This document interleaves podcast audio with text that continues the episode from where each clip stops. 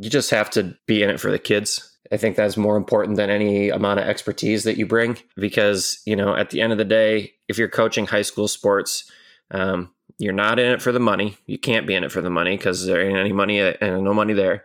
I think first and foremost, if you're going to be a coach of any sort, um, you got to be doing it for the right reasons.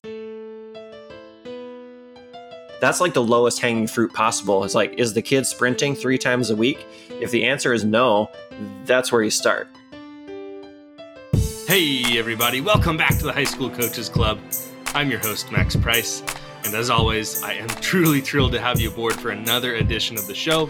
For those of you listening to this within the first few days of release, I hope you enjoyed the High School Coaches Club chat we held on Twitter this past Tuesday. We'll have our third chat this upcoming Tuesday, August 17th, and I also hope you found something helpful in the newsletter that hit inboxes on Wednesday morning. For those who haven't taken advantage of either resource yet, here's your sign. Head on over to highschoolcoachesclub.com to get started. And with that, welcome in to episode number 42. Today's guest is a dude I met when he held a virtual speed clinic during the pandemic. Shortly after that, he was named the head track and field coach at Kalamazoo Central High School in Michigan. His name is Tyler Germain, and he's preparing to enter year number two at the helm. He has a ton to offer here from sprinting specific work you can utilize with your athletes to how he plans to grow his team's numbers and performance, to the transition from being an assistant coach to head coach in a very short time frame, I should say, and so much more. Thanks to Tyler for jumping on the line and to you for tuning in. And a huge thank you to Will and the gang over at Netting Pros for sponsoring the High School Coaches Club. They've been a loyal podcast and newsletter sponsor for quite a long time now, and I love having them aboard, especially as they're also sponsoring the High School Coaches Club chats that we're holding over on Twitter. In addition to the design aspect of facility improvement, netting professionals specialize in the fabrication and installation of custom netting, digital graphic wall padding, windscreen turf, turf protectors, benches, cubbies, and so much more. Obviously, baseball and softball are huge markets for netting pros, but they have customers in football, soccer, lacrosse, track and field golf courses, and just about any sport you can imagine. They are truly making facilities better all across the country, providing high quality products and services to recreational, college, professional, and of course, high school facilities, fields, courses, and stadiums throughout the country. You can contact them today by calling 844 620 2707, emailing info at nettingpros.com visiting their website, nettingpros.com, or by checking them out on Twitter, Instagram, Facebook, and LinkedIn for all their latest products and projects. They are amazing and they're improving programs one facility at a time. All right, let's do it. Let's dive in. It's episode number 42 with Tyler Germain. Uh, Tyler, thank you for coming on the show. Hey, thanks for having me. Appreciate it. Yeah, absolutely. First thought that comes to mind when I think of you and and speed training, everything that goes into it, uh, is something I want to ask you. And it's uh, what's the first thing that comes to your mind when you hear somebody uh, trying to use speed ladders and attempt to get faster? uh, man, boy, uh, what what is the rating on this show? Is this like uh, mature audiences only? Oh no, yeah, this is this is adult. No, I'm just kidding. Um, you know, I, I think that uh, it's it's kind of silly um, to put it mildly. But you know, I I think I don't think that you should throw them out. I don't think you should throw them into the garbage necessarily. I just don't think that you're uh, that you're right if you're telling kids or athletes that this is going to make you faster. I think for maybe like for youth athletes, it can be uh, a tool that can be used to build like some coordination. I think that it's reasonable if you said you wanted to make it kind of part of like your warm up routine or something like that. I wouldn't I wouldn't bat too many eyes at at something like that. But um, you know, when you start seeing somebody uh, say that they're that they're speed training, and the only thing that you see or the vast majority of the things that you see are people tap tap tap dancing through uh, agility ladders on the ground, and you're not speed training because you're not going anywhere. You know, speed is all about the force you can put into the ground in the quickest amount of time in order to to, to cover ground and to go somewhere. And if you're just you know uh, moving your feet in and out of some squares really really fast, you know you can probably make it on Dancing with the Stars, but you probably won't make it on uh, probably won't go too fast on the field or in, the, in your sport. Well, yeah, yeah, like we've got the Summer Olympics starting up, and you know when you watch the sprinters, their sprint, like they're just so incredibly explosive, and they're a lot of times their legs are are really massive. Like they're these are Tree explosive trunks. athletes, and then you you imagine them in the space of a speed ladder, and it's like, well, there's just no way that you could. I don't know. You, you just can't create that force within such a small space.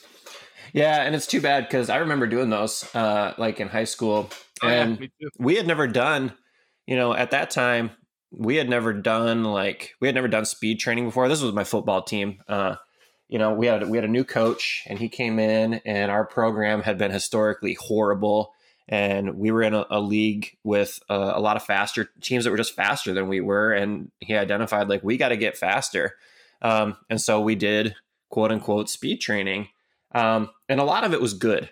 Uh, some of it wasn't. Uh, but that was one of the things that we did. And I always enjoyed it. I was pretty good at it. Uh, I was reasonably coordinated for a, a gangly, tall, skinny kid um, at that time. And, uh, and it was fun. I liked it. But kids don't know necessarily like what, what is going to make them faster. You know, they are prone to believe what their coach is going to tell them.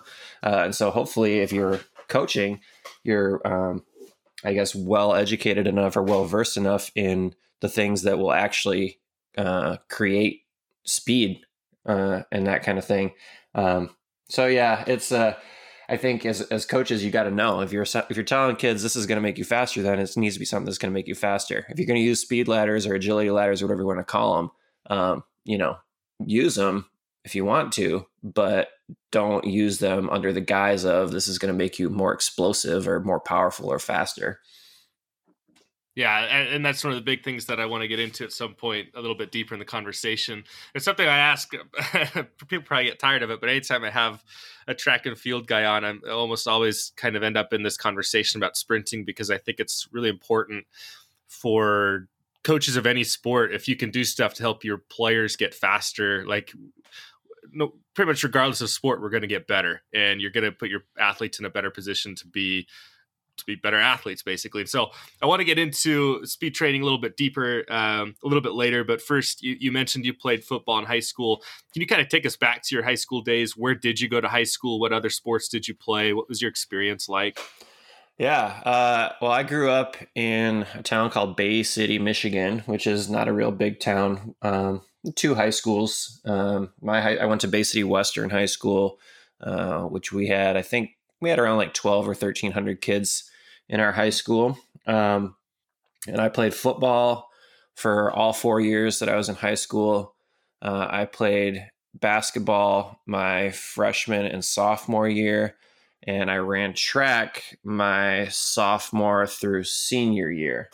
Um, so yeah i was pretty involved in sports like year round uh, you know doing stuff in the summertime for football or basketball camps or you know when I was younger I played in some like tra- like travel basketball type leagues um, and then once I was no longer playing basketball it was pretty much uh, in the wintertime I would get right into doing indoor stuff for track and field and all that kind of stuff. So um, I've I've been involved with sports really you know for my whole life um, and it was it's been you know a pretty formative part of my life, right? Because here I am still uh, now coaching coaching sports that I participated in when I was in high school, and um, I feel thankful that I that I had pretty good coaches, uh, you know, when I was when I was younger, because I think that um, that can obviously make a huge difference, right? If if I'd probably be talking about a different experience if I had coaches that were that were jerks or that were abusive, borderline abusive, or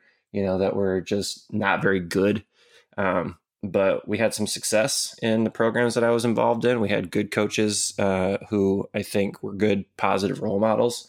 Um, and the reason I got into coaching is because of one of my coaches, um, my high school track and field coach, uh, Mike Nesbitt, who's awesome.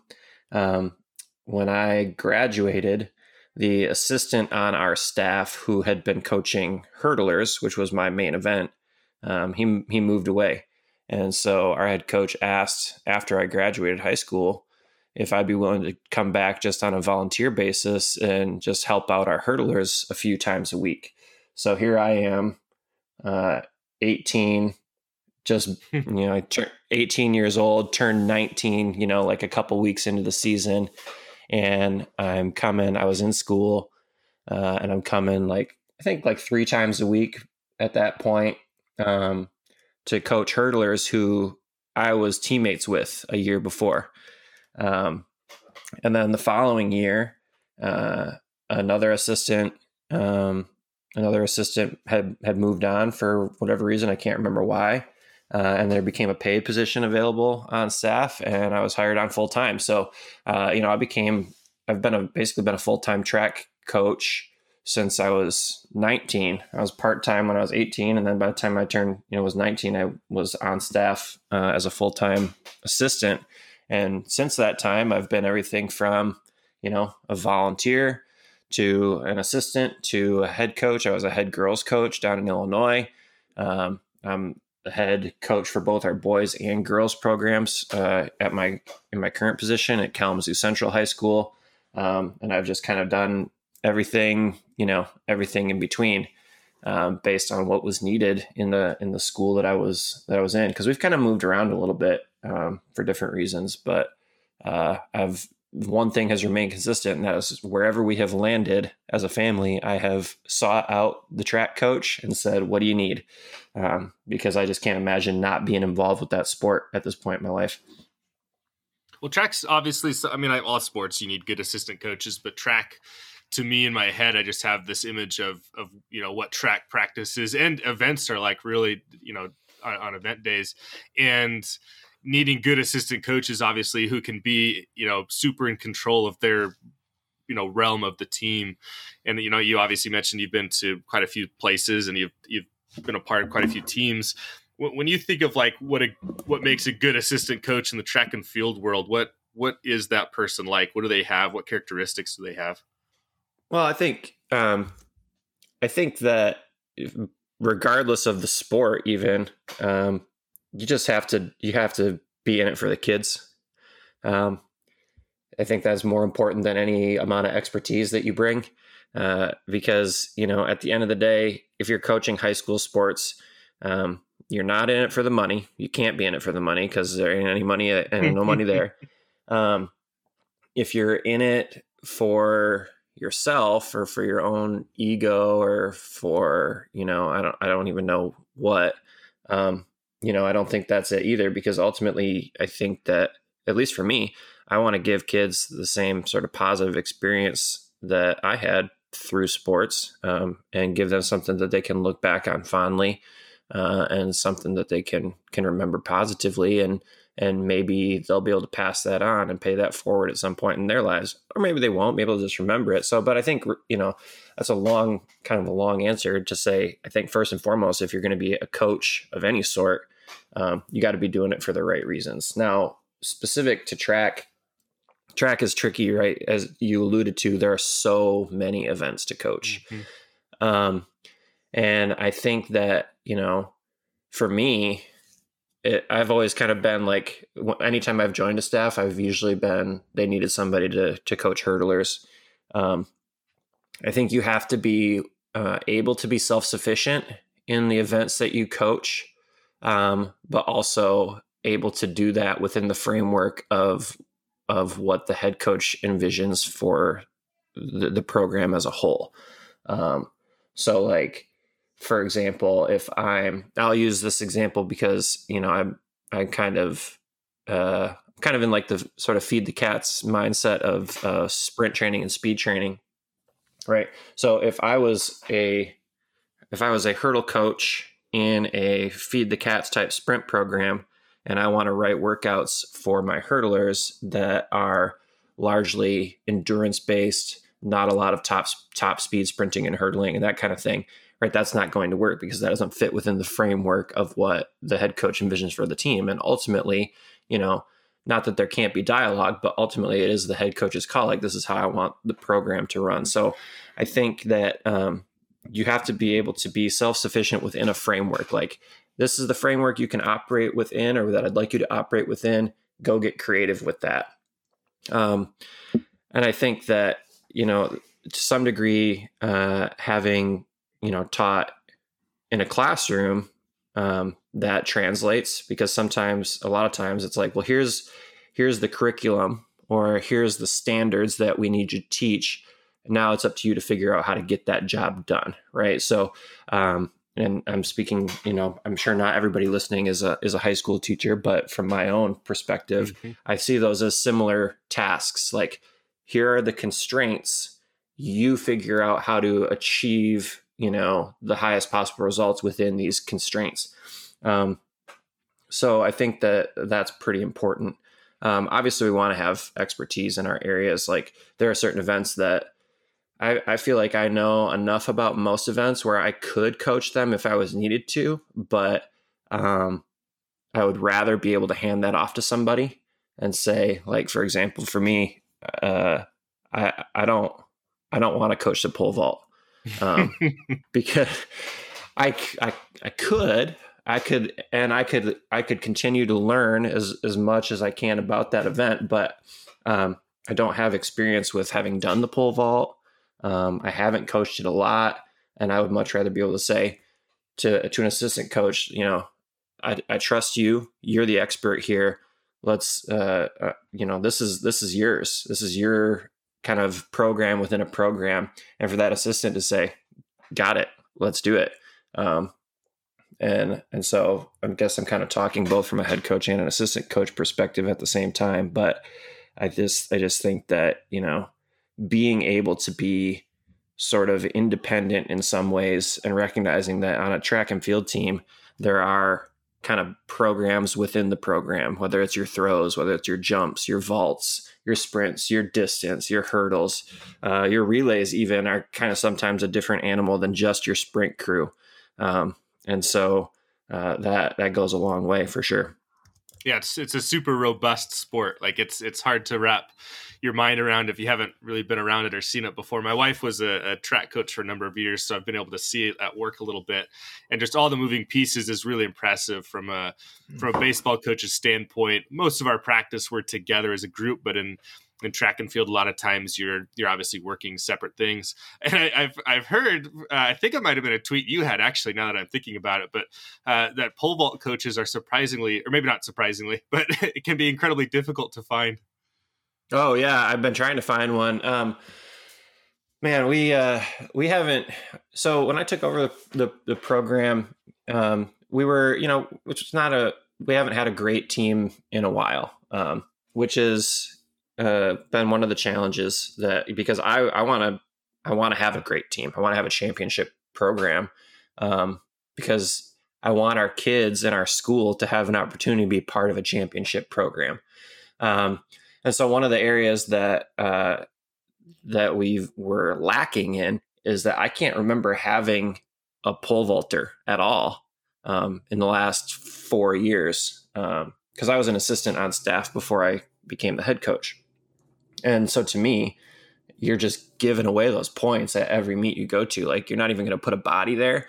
Um, so uh, we had a couple kids this year, like that was kind of a top priority for me. We had a couple kids this year who were willing to give it a try, um, which is, you know, which is a big first step because now other kids look around and they at least see pole vault happening at practice. Yeah.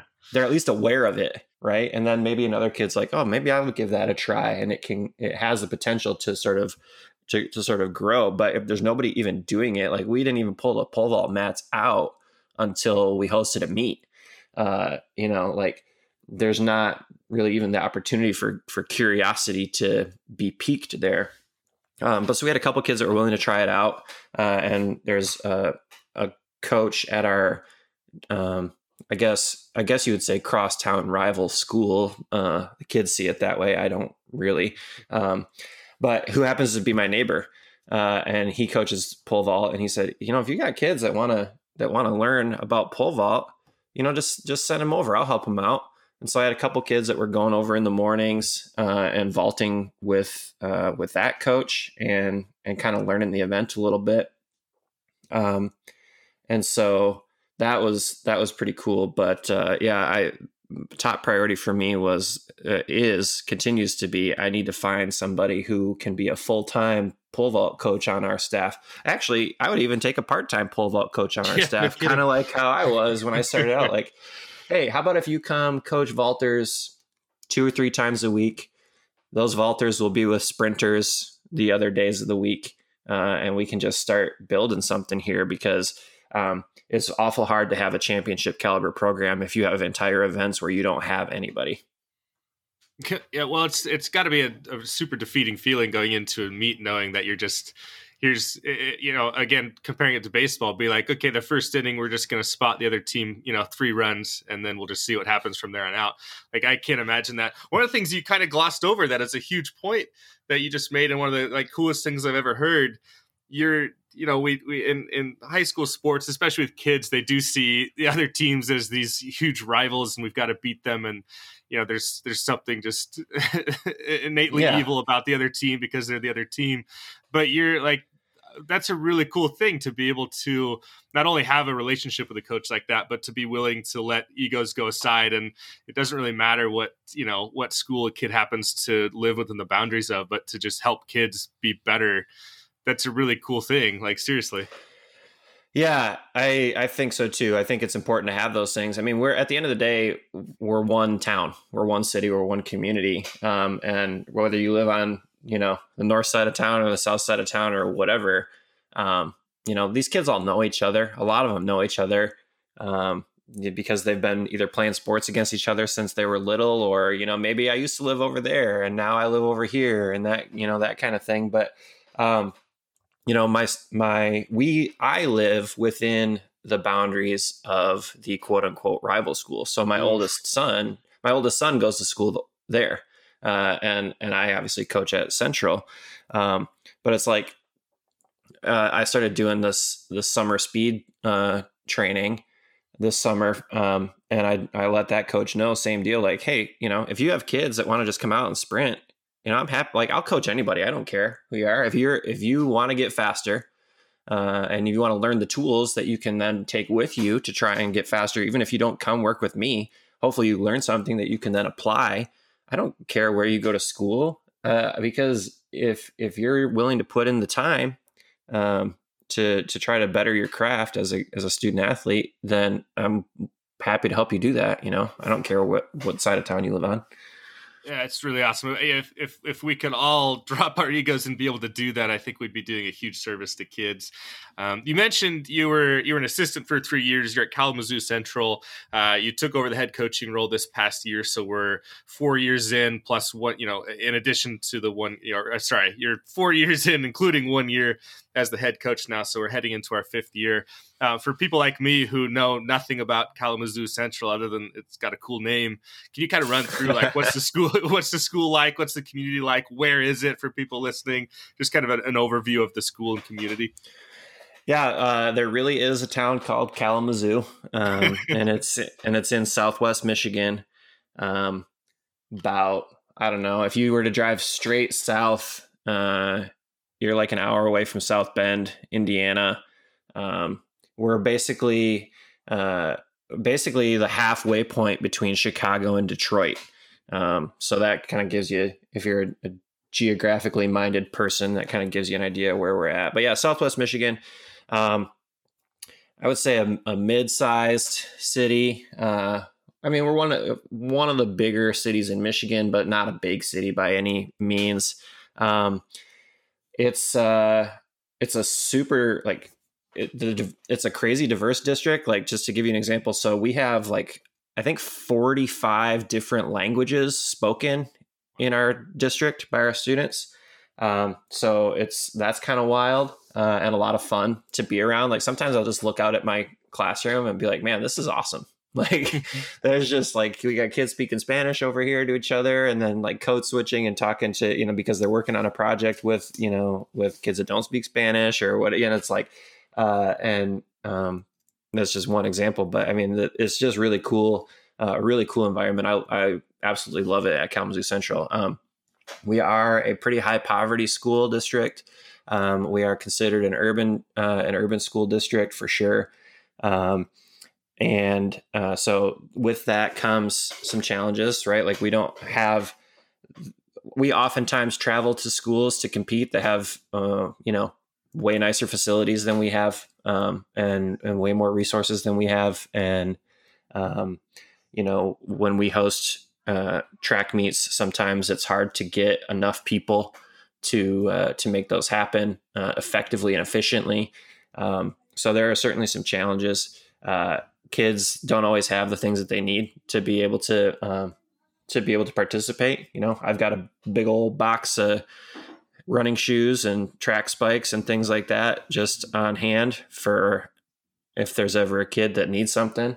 Um, whether they ask or not. Like I had a boy this year who I just noticed, you know, he didn't have he didn't have spikes the first couple meets at all. I'm like, hey man, you gonna get some spikes? And yeah, I'm gonna get some this week. No spikes. And he was like, finally I just asked him, like, hey, what what size shoes do you wear? And he told me and I went and looked and sure enough I had a, a pair of spikes that were the right size for him. I said, Here you go, man. I just didn't make a big deal about it. I just brought him to practice the next day. I said, Hey, I, I got a pair of spikes for you. So now you don't have to worry about going out and trying to find any. So, um, and I don't know if it was if it was money or if it, you know he takes the city bus to practice. I don't know if it's just a transportation thing or a money thing or, or what, but it doesn't matter. Now he's got him, you know. But those are some of the challenges uh, that that we face sometimes. But um, you know, it's a really it's a really awesome uh, it's a really awesome community. I really really like this city. I've felt um, more at home here uh, at the school than any other school that I've worked at for sure.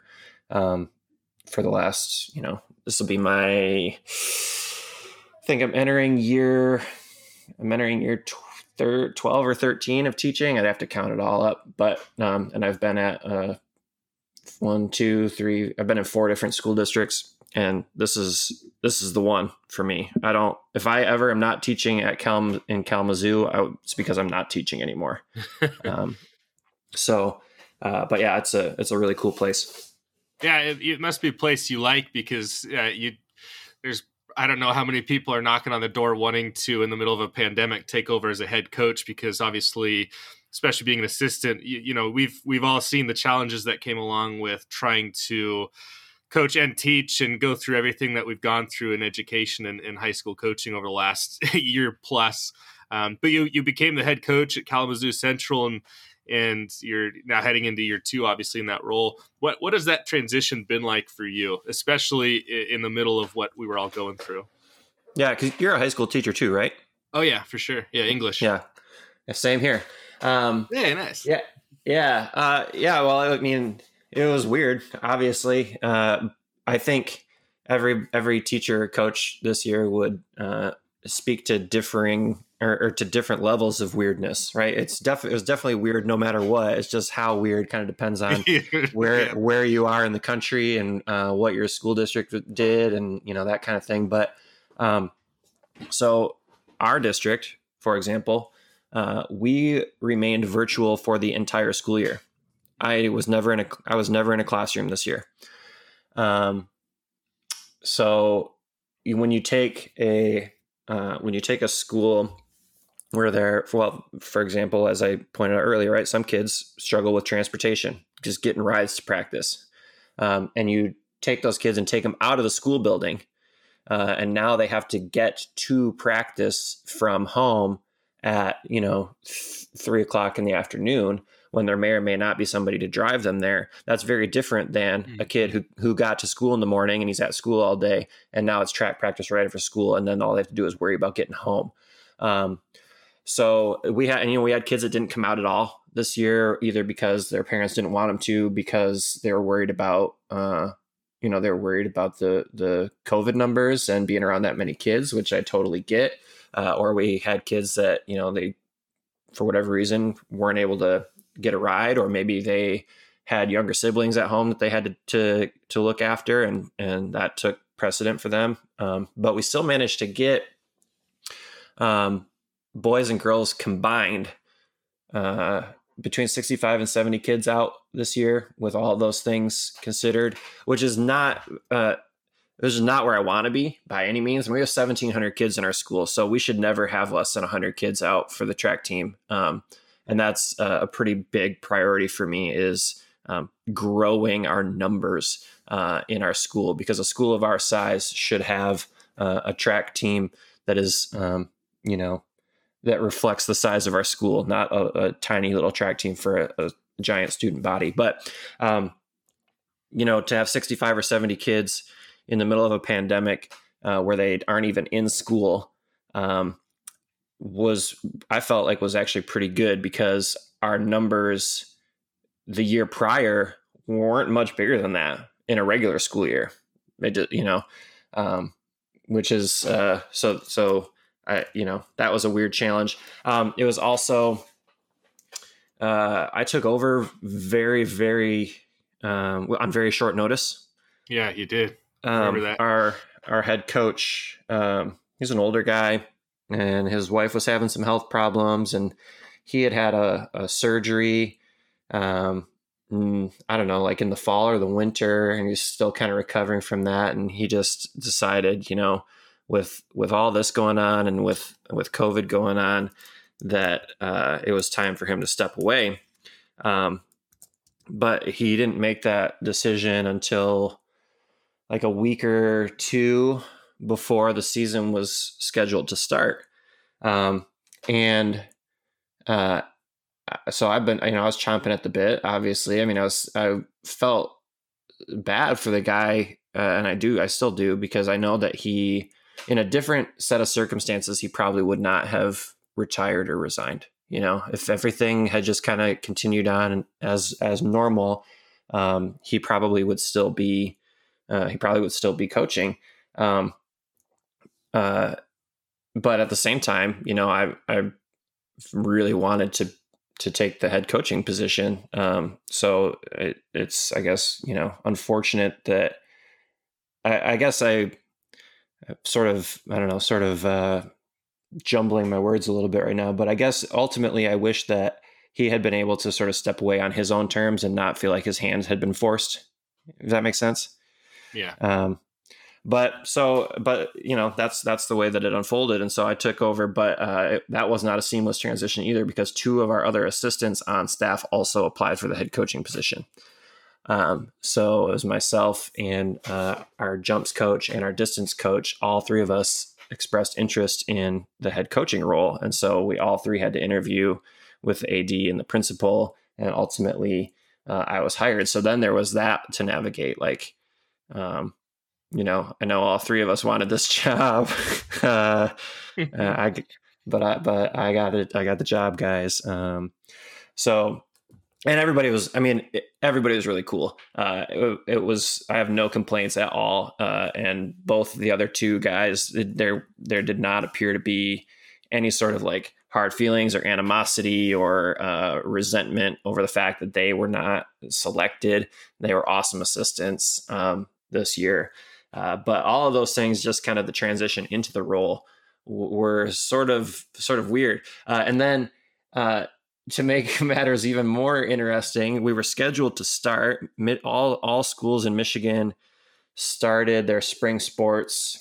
I don't know. It ended up being slightly later than usual, like a week or two later than usual. But you know, we were just happy to have a season. Uh, but then in our particular district, we had a significant number of winter sport athletes who had tested positive for COVID, like right near the end of the winter sports season. Mm-hmm. And so our district made the decision because it was going to work out where we were going to have like one week of practice and then it was going to be spring break. So our district made the decision just to hold all spring sports until after spring break. So we didn't even start practice until April 5th. Uh, and so for for most kids, our season was like six weeks because between the, the first day of practice and the date of the regional meet, it came out to be about six weeks. Uh, we had four days of practice before our first meet. Oh um, no!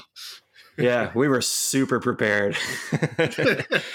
uh, yeah, but yeah. So it, this this season has just kind of was kind of all about uh, it was all about just getting through and just trying to um, not take it for granted because we saw that anything can can go away really really fast. You know, having had our whole season canceled the year before, having had this season kind of pushed back and pushed back, um, and having seen other sports earlier in the school year uh, take pauses, um, you know, it's like this can all go away at any second. So uh, it was all about, you know, trying to um, overcome the obstacles that were there and make the most of the days that we have because we didn't know how many we were going to have. Um, and hopefully start sort of uh, casting the vision of of the future uh, of the program and what that's going to look like.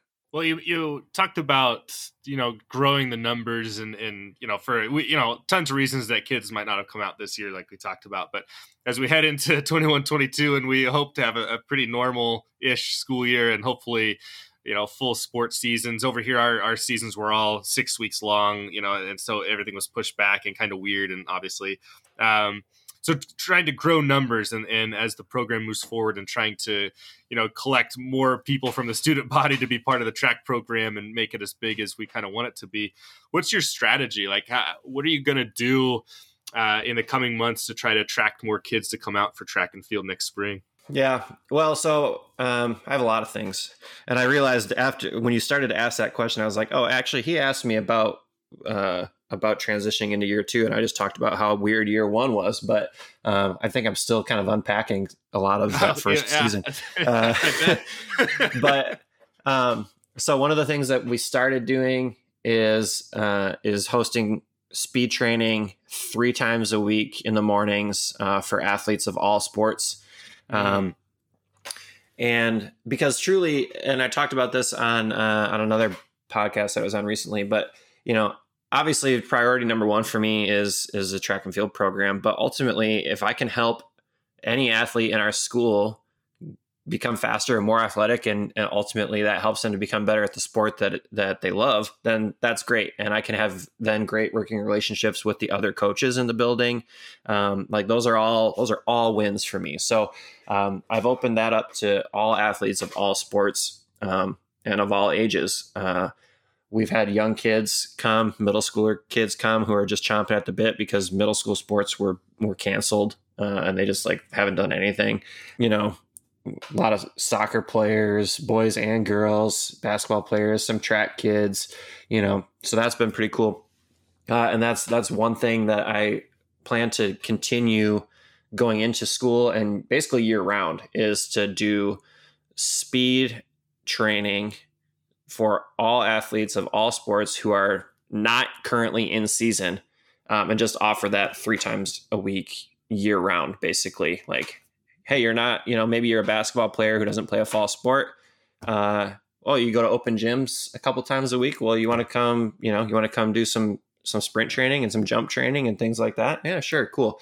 Uh, or or whatever the case may be you know like um, but just to offer that and make kids aware of it um, i think just being the head coach in the building will make a big difference in terms of growing the numbers because I'm I'm not really the type of teacher who like hides out in my classroom. I'm always in the hallways talking to kids, um, and you know whether I have them in class or not, I'll just you know kids I see in the hallway, joke around with them, whatever, make those connections, and um, you know you can invite kids to maybe who hadn't considered coming out for track before to to think about it and plant that seed a lot more easily when you're in the building. I'm the only coach in the building, um, by the way. Our other none of our other assistants um, are are in the building, which is another thing I'd like to change. Um, we're down some bodies. We only had four coaches on staff this year.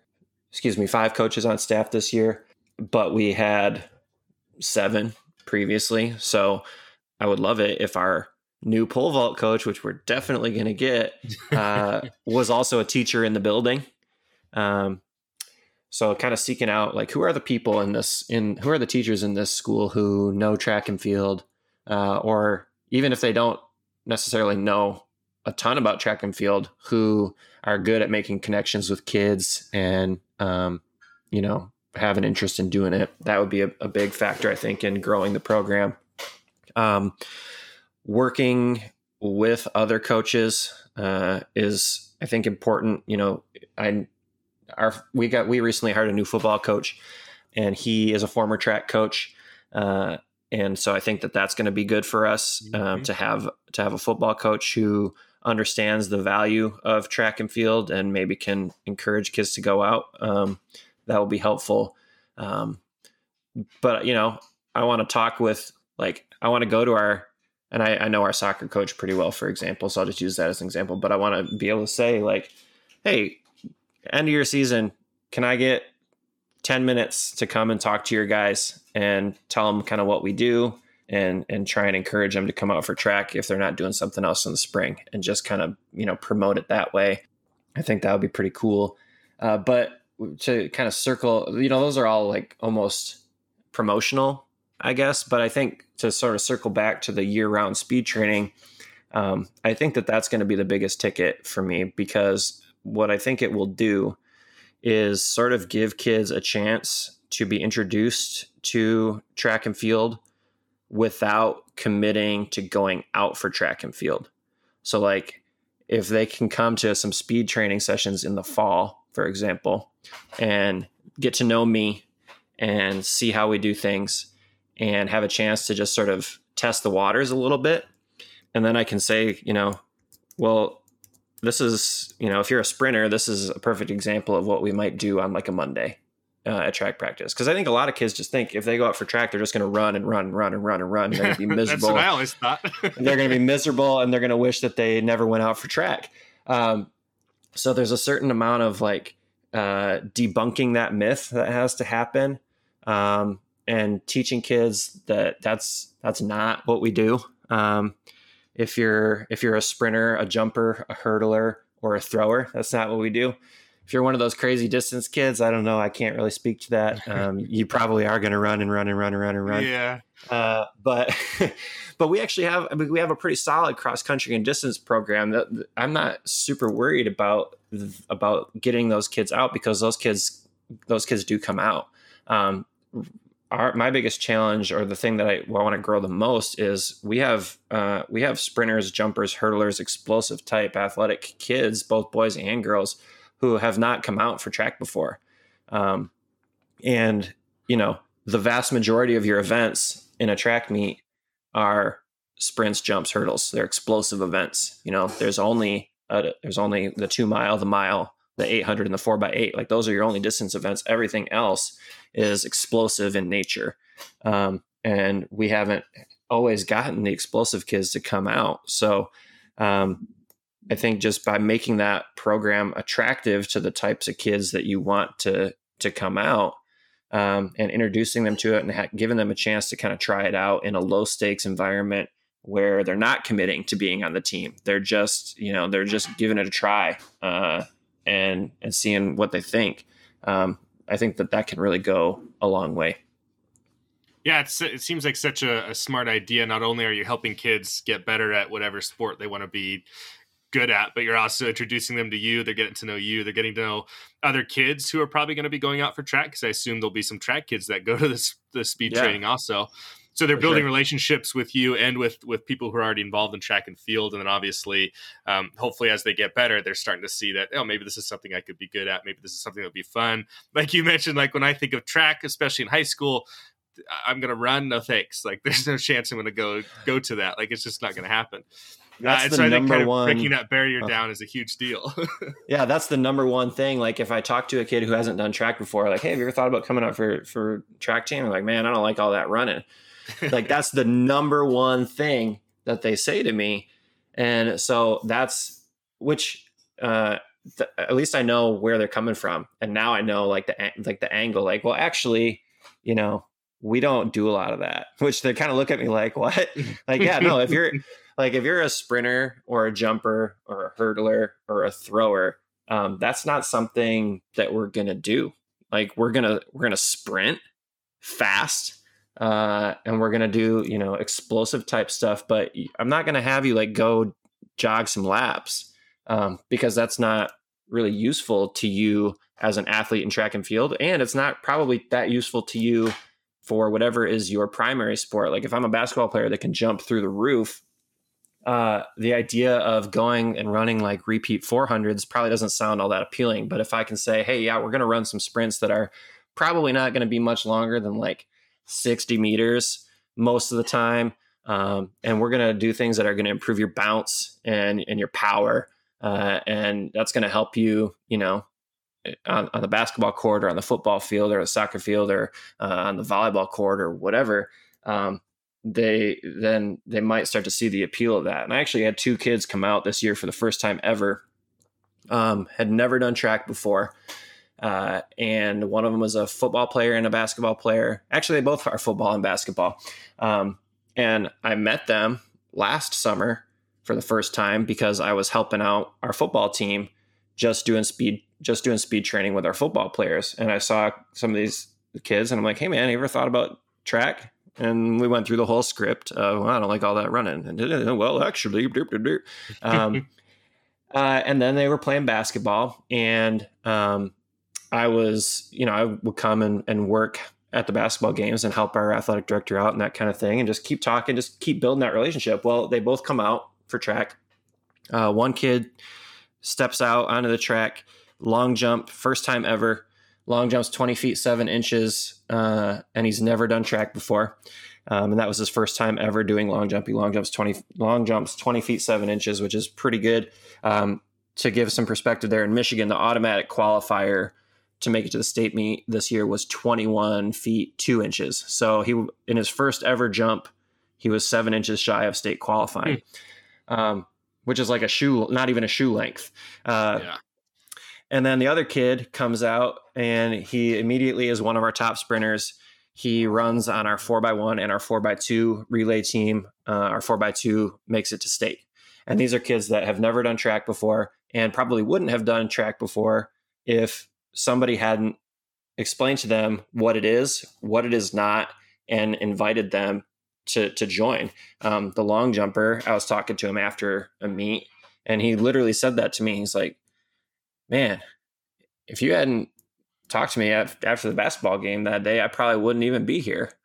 And it's like, well, you know, that made me feel good because here's a kid who found something that he's pretty good at it that he didn't even know he was good at. Yeah. Uh, and and if he wants to, you know, he can probably long jump in college somewhere. You know, if you're a, if you're a 20 plus or 21 foot long jumper you know you might not be able to go to a d1 school necessarily but if you're if you're a high school long jumper that can long jump 21 feet there are plenty of schools that will take that kid uh, if he wants to so um, it not only maybe uh, gave him an opportunity to, to, do something that he excels at in high school but may have who knows it may have opened an opened another door for him after high school too I think that's one of the more beautiful things about track and field. So, like as a baseball coach, especially in high school, you know, by the time you're 14 or 15, if you show up and you can't throw a baseball or you can't swing a bat, like that's pretty much it for you. Like there's, eh, eh, right, there's yeah. Eh, you can't really be taught that. Like it's sorry, it's it just doesn't really work.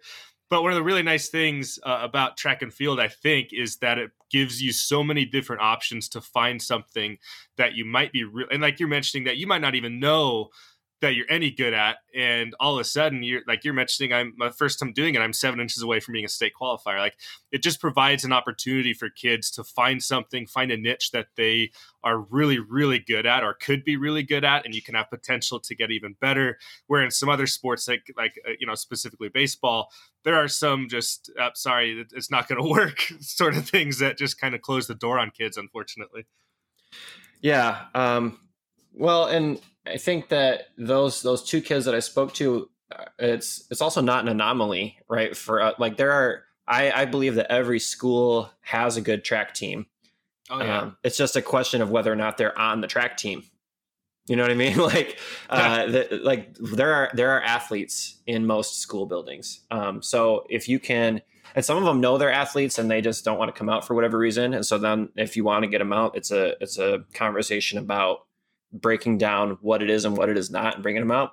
Um, some kids don't maybe realize that they're as athletic as they are, uh, which is kind of fun. You know, they're like, oh yeah, I, you know, I'm, I guess I'm one of the faster kids on the, on whatever team or whatever sport that I play, but maybe they're not, maybe they didn't realize how fast they actually were because they never ran track. I remember, wait, I had a kid, we had a kid, uh, this was a, it was not bad. It was fine. It, you know, nobody died.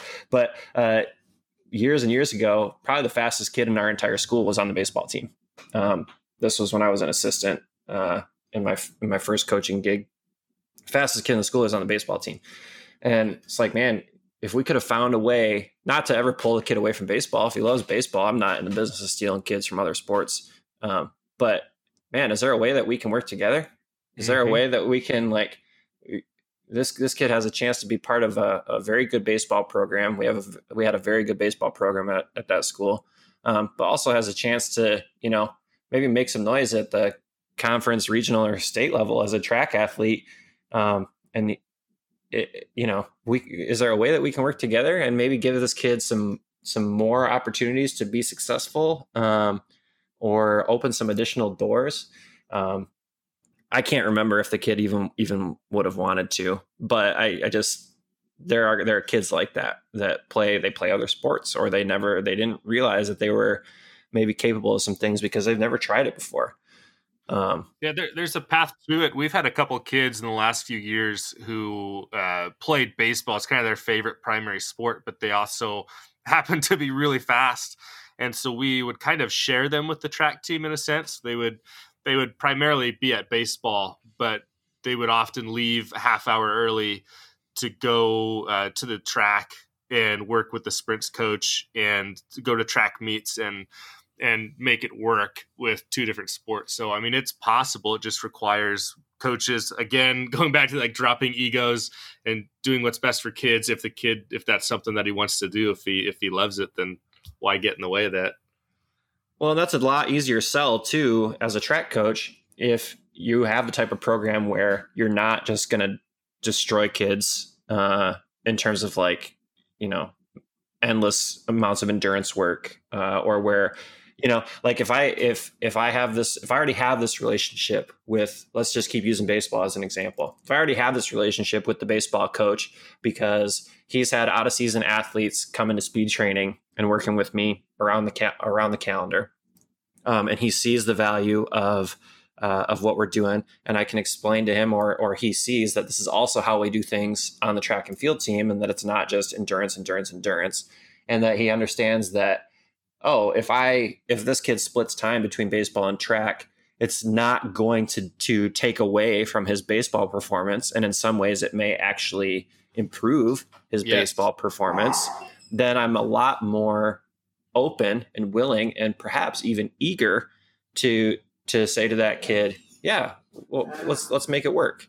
Um, so it's yeah, it's a whole. There's a whole big picture at play for sure what you know one of the things baseball wise again going back to baseball like we especially after going to the going the virtual uh, speed clinic that you actually hosted uh, over Zoom a few months ago during the pandemic. Um, you had a couple baseball guys. Well, you had Matt Tellerico in there, uh, mm-hmm. who I've, I've worked with through his, his website for quite a long time already.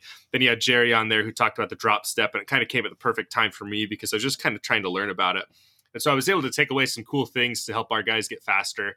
And I think about any sport, you know, obviously we talked about it before, but if you can get faster, more explosive, you're going to be a better athlete regardless of the sport that you're in. So you're you're talking about doing, you know, speed training with all athletes of all sports throughout the course of the year. Who cares? Show up, let's get faster together. Mm-hmm.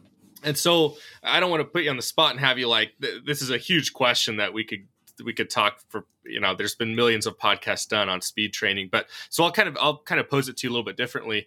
For for people who are trying to help their kids get faster who may not know where to start where should they go? Like what resources should they try to get after? Like what do you what would you give that person? Like hey i'm a coach. I know like nothing about sprint training. Uh, i have a speed ladder that i'm thinking about using.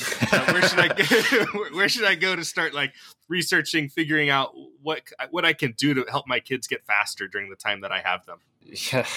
I, I, yeah if, i guess if you don't if you don't even know where to start that would be pretty pretty challenging. Um, and you're right. I mean there are a lot of uh, a lot of great podcasts out there. Um, there are a lot of great resources out there. There's also a lot of bad ones, um, which can be hard to wade through if you don't mm-hmm. know anything.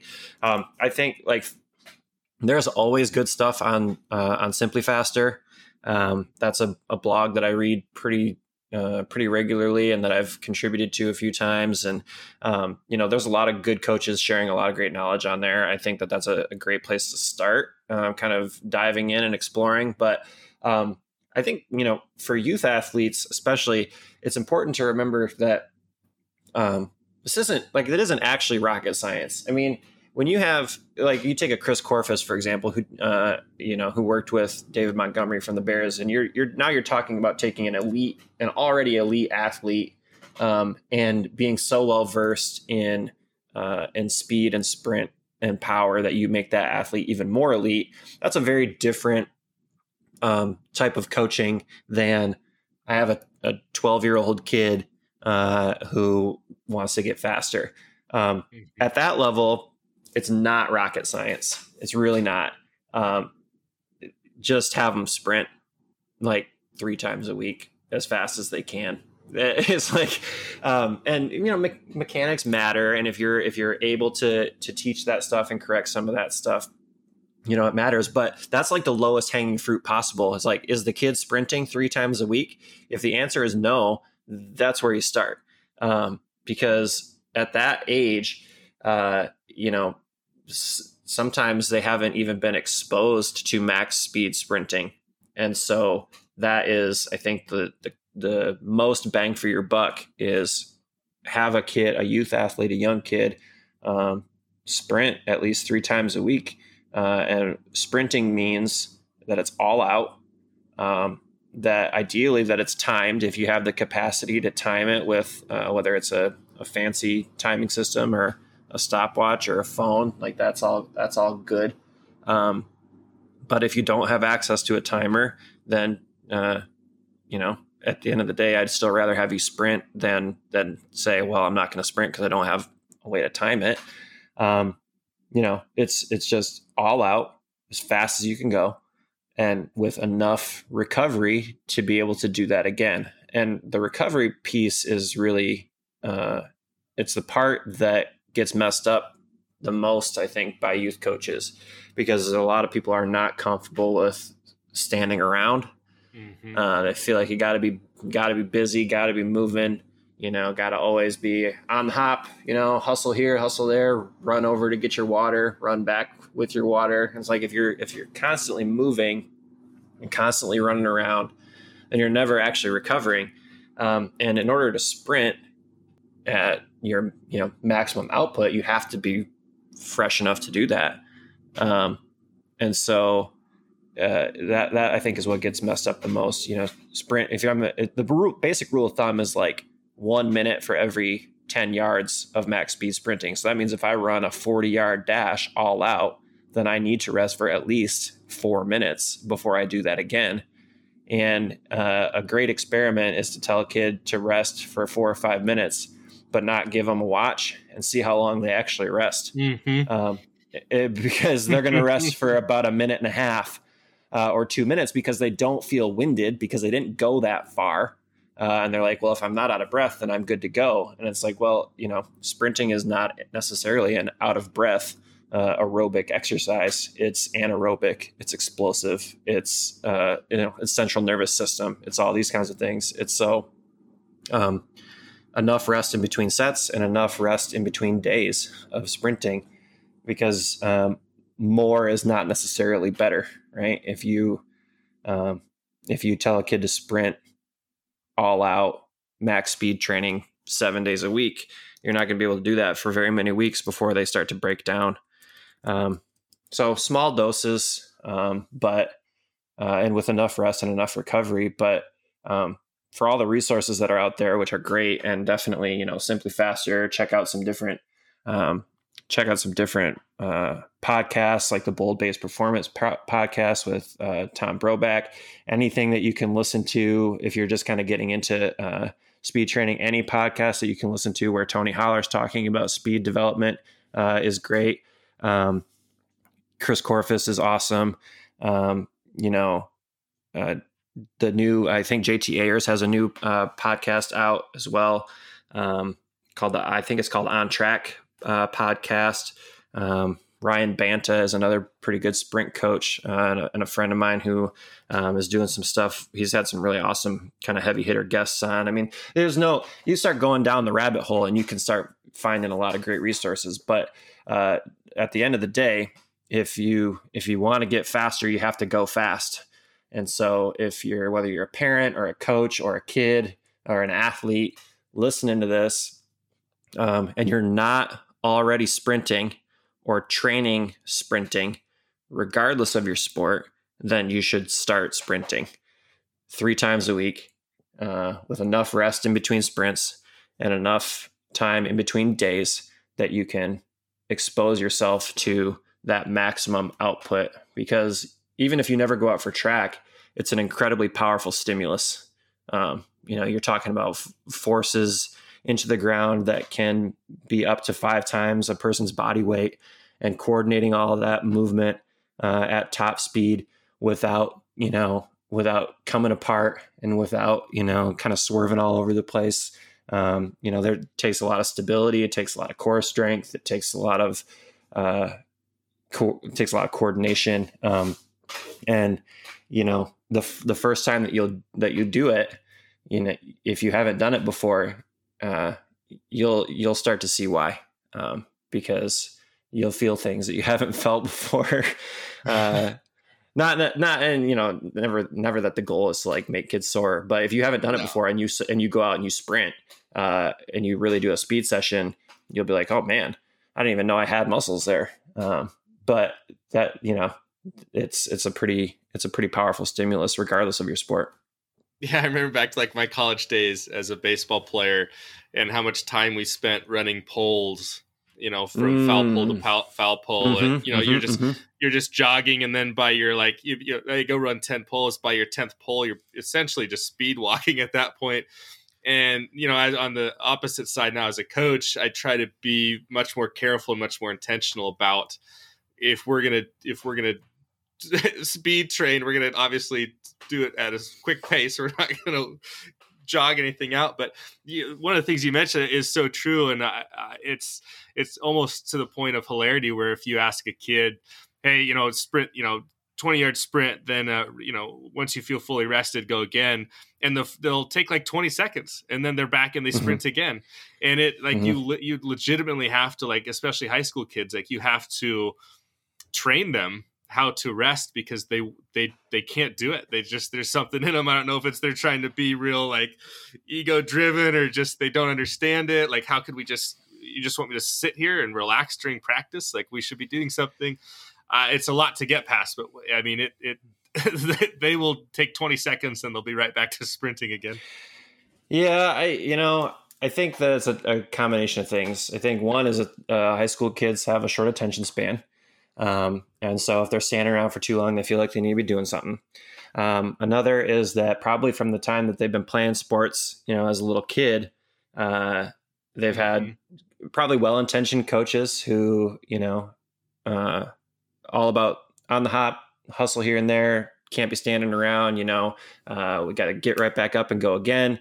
Um, you know, we're gonna be we're gonna be tough. We're gonna be in shape. We're gonna be all these things, uh, and so they're not used to it and not to get like super philosophical here, but I, I think that American culture in general undervalues rest.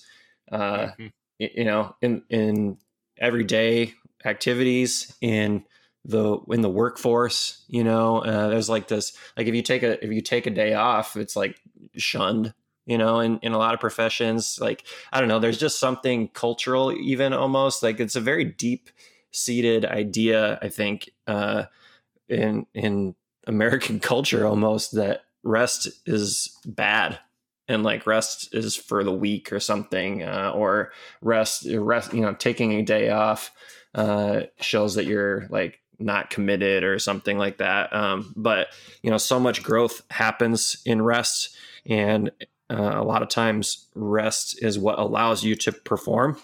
Um, so and if and if i truly am seeking performance then I have to be okay with that. I have to be okay with a kid standing around for for five or six minutes so that they can perform because ultimately high performance is my goal, not high fatigue or you know like uh, uh, whatever else you want to call it. You know if and so you have to facilitate you know what what you want to see I think I think that's so important is the rest part because as a I know as a, again as a baseball coach, um, you know you can go to a bunch of clinics and listen to a bunch of guys talk and see a bunch of things, and people have this practice plan written down to the to the minute, and it's just busy, and uh, guys are running all over the place doing a lot of stuff and then when you really take a step back and backwards plan and think through what's going to help my guys perform in a game and then try to reverse engineer that you start to be able to build in that rest time uh, and try to help your athletes become better athletes. And it's just it's kind of this roadblock you kind of have to get over if you really want to be like you're talking about if you really want to be performance driven um, I, I, but before I get you out here, I, I got to make sure I ask this question because I think it's important. Um, you, you brought up the idea of culture, uh, and so I want to talk just uh, specifically at Kalamazoo Central. Um, I know you took over; you had a really short time frame to take over as well, um, and creating a culture within that environment can be difficult. Luckily, obviously, you'd been there for three years as an assistant coach, so you you kind of knew the kids and everything before that. Um, and I know one of the big things that you have on your website is this mantra that's that says champion mm-hmm. is a mindset. And you mentioned earlier one of your big goals at Kalamazoo Central is to try to create this championship mindset. Um, so just talking on the culture side of things.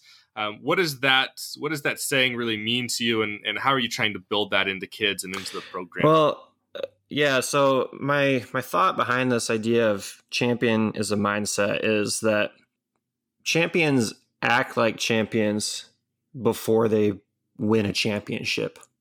You know, um, I'm sure every uh, I'm, I'm, sure a lot of people watch the uh, the Last Dance, like the Michael Jordan documentary that was out, you know, a, a year or so ago, right? Oh, and yeah. I'm not sure how old you are. Um, I'm 35. I grew up, you know, watching Michael Jordan, especially on his especially on his second uh, go around. I uh, he was I was a little young, you know, when he was first coming on the scene, but um, you know, I was a huge Michael Jordan fan as a as a kid, and rewatching that documentary was or watching that documentary was like kind of reliving a lot of that. But uh, and you know, he's a pretty extreme case, but uh, regardless of what you think of of Jordan, one thing is for sure true, and that is that he approached everything that he did on the basketball court from um, f- from the perspective of becoming a champion um, and like a champion and doing what it takes to be a champion far before he became a champion, uh, or or I should say, far before he won a championship. Um, so it's trying to instill in kids that um, that it's not the championship necessarily that makes you a champion. It's how you approach everything, uh, and so that means um, putting putting your best foot forward in everything that you do, um, whether it's in the classroom, whether it's in your relationships, whether it's you know on on the track for us specifically. So when you step onto the track, if you have any desire whatsoever to be a, a championship athlete or a championship program, then you have to approach it like a champion would in order to earn that. It's it's uh it's not uh, the relationship is not the opposite, right? It's not the championship that makes you a champion. It's behaving like a champion that earns you the championship. Um, which and so that's that's sort of the mindset is like in everything that we do, we're going to approach it as uh, as a champion would, which means with focus, with intent, with the level of effort that we desire, which in most cases is maximum output and maximum effort because we're not doing super high volume um, workouts. Um, you know, like if we're only going to run three 60 meter sprints and you're going to have six minutes to recover in between each one, is there any reason not to go all out? And and hmm. uh, there, the answer is no. There's not. Uh, even an, even a pretty out of shape person should be able to do that um, and give the whatever is the best that they have. And so um, that's just that's just kind of the the idea is like if you if this is something that we want as a team and as a program, then we have to start acting like it now. We can't wait for it to happen because if we just wait for it to happen to us then it isn't going to happen we have to approach it as uh, as something that we are going to make happen and that we're going to manifest and that every time you step onto the track it is with the mindset of a champion in doing whatever it takes that day and putting forth the the very best that you can put forth on that day um, to to make it happen. Um, so that's kind of that kind of permeates uh, everything that we do, um, and it's something that I that I kind of come back to a lot. Um, and so that's just you know that's kind of the the culture that I am aiming to build on the team. But um, you know, what about those kids that aren't part of the team yet? Uh, and to sort of circle back to the question you asked earlier about about growing the program, I also want the conversation surrounding our track and field program to be one of excitement and enthusiasm and and fun. Um, because kids talk to kid, you know, they talk to their friends, they talk in the hallways, they talk in the cl- in classes, whatever they talk, they text, they're on social media, whatever. And if the conversation that surrounds the track and field program is one of, uh, oh man, I am miserable, um, or I'm so hmm. so sore, or I'm so tired, or I'm this, I hate track, I'm what you know. Then you're gonna have a. It doesn't matter how many kids I talk to in the hallway. If the things that the kids on on our team say about it do not make it enticing, um, and so it's you know the championship mindset is a huge part of it but also just I, I, I want practice and meets to be fun for kids i want them to leave feeling energized uh, rather than worn down. I want the the conversations that they have to be about how much fun they're having or about something that happened at practice that was positive uh, or about how they can tell that they're getting faster or more explosive because we track data all the time. Uh, I want it to be, you know, I want it to be positive conversations so that the culture also leaks out from our team and into the conversations that are happening around our building, which will then in turn bring more kids into our program and allow more kids to to to get better and to be a part of that, um, and to hopefully have the opportunity to uh, to to be a champion, whether it's a conference champion or a regional champion or a state champion, um, and to maybe even, as we talked about before, open some some doors for them that they might not have even known were there. That's one of the like we mentioned earlier. That's one of the really cool things about track and field. It just it provides that opportunity, and with so many kids. The perception of the program among other kids means a ton, and I've I've been pretty fortunate as a as a teacher to be in a couple different buildings where the track programs are really strong and the even though they're on these giant teams like they seem so close to each other and they seem to have like a ton of fun and you know, and if you were a coach, uh, uh, you know, going up to a kid in the hallways in one of those schools, like it, they've already heard about the track program probably long before you walk up to them, and so they already have these preconceived notions about it. So I think you're you're spot on. If you can build that and have kids be really positive and enjoy their time there, and have this championism mindset, mindset, I think it's going to ultimately make the program better in the long run. Um, loved having you on, Tyler. I, you know, I appreciate the speed clinic that you put on uh, a while back. It's uh, it's how I kind of got introduced to you, and and I was able to take some things right away and help our baseball players get a little bit better, little bit faster, and I'm excited for that work to continue. Um, before I let you off, just want to hand the mic over to you one more time. I don't know if there's anything we missed or anything um, you have as far as advice goes for old coaches, young coaches, or or humans or whatever. But just kind of hand the mic over to you. oh man, uh, well let me uh, wax philosophic here. Uh, no. Yeah. no, I just, um, you know, at, uh, I, I mentioned earlier that two of the other coaches on staff when I took over were, um, were also assistants in our program who applied to, to be the head coach. Um, and one of them, uh, one of them who is our jumps coach is an older guy. Um, and, you know, a lot of the things that I, uh, have started to implement look very different than the way that we've done things in our program in the past. And we were driving home after the state meet, um, where we took six kids to state, which is the most kids we've taken in the last four years that I've been part of the program. Um, obviously, I want to take a lot more than that in the future, but we took six kids to state meet, and we're driving home, and all the kids went home with their parents after, and so it was just me and him. And we got back to school, and he said, "Coach, I just want to say thanks for a great season. I learned so much this year," and that meant a lot to me because um, you know he's uh, not quite twice my age, but close to it. Um, and he's been around this sport for longer than I've been alive.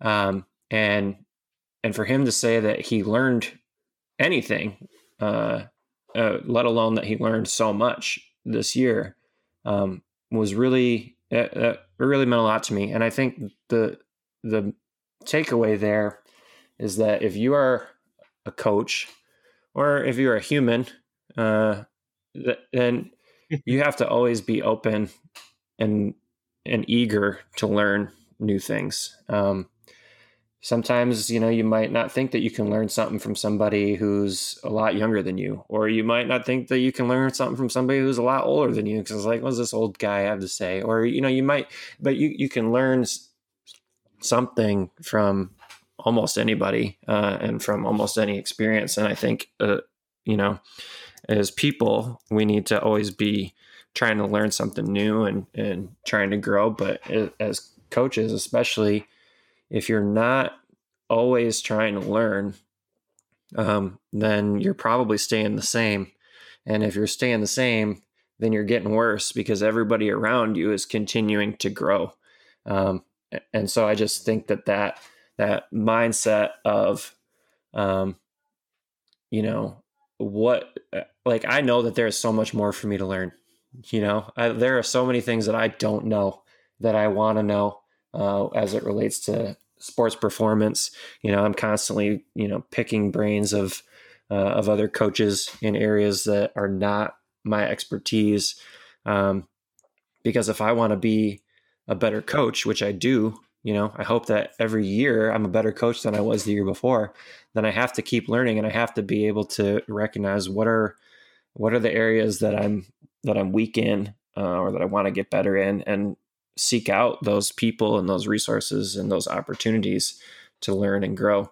Um, so I think that would be my my number one piece of advice to to any to any coach is just always be be willing to and eager to learn and and seek out opportunities to learn because you know the day that you can't learn anything else uh, is probably the day that you should step away from coaching. That's a, it's a really good lesson too especially coming from somebody who like you mentioned wanted the job that you ended up getting and decided to stay on anyway. It's, it's a cool it's a cool takeaway and cool lesson for people and uh, i can i can attest to the same thing. My wife kind of makes fun of me almost because we'll be you know laying in bed watching the a show or something, and she'll be, like, "What are you doing on your phone?" And I'm like, "I'm I don't, just watching a video of a guy running bases. like it's I'm just trying to look."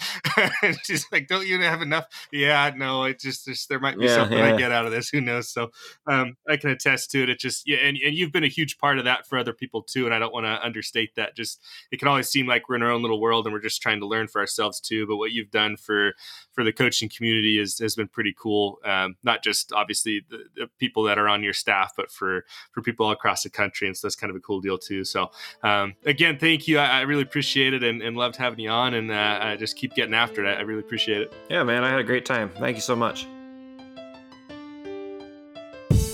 Oh man, for those who just met him for the first time, Tyler's the kind of guy, as you can probably tell, who just wants to help coaches and kids, period no ego whatsoever. I urge you to reach out to him if you have any questions, because I'm not sure there's a person in the high school coaching world quite as willing to help out as he is.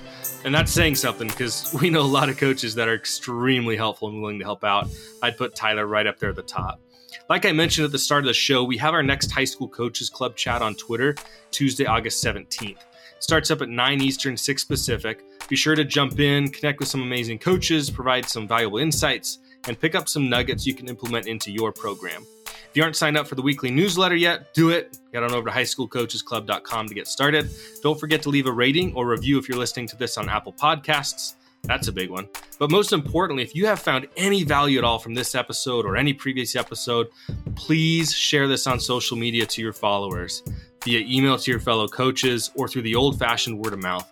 It doesn't matter how you do it, just find a way to bring a few more listeners in who might just benefit. That's how we all get better, and that's how we grow the club. Huge fist bump again to Tyler Germain for jumping on the call with me. And thanks as always to Netting Pros for sponsoring the episode and to you for clicking that play button. If you have any recommendations for people who should be guests on the show, be sure to reach out to me, even if that recommendation is you. Follow the club on social media Twitter, Instagram, and Facebook at HS Coaches Club. You can follow me on Twitter at Mr. Max Price and can reach me via email max at highschoolcoachesclub.com.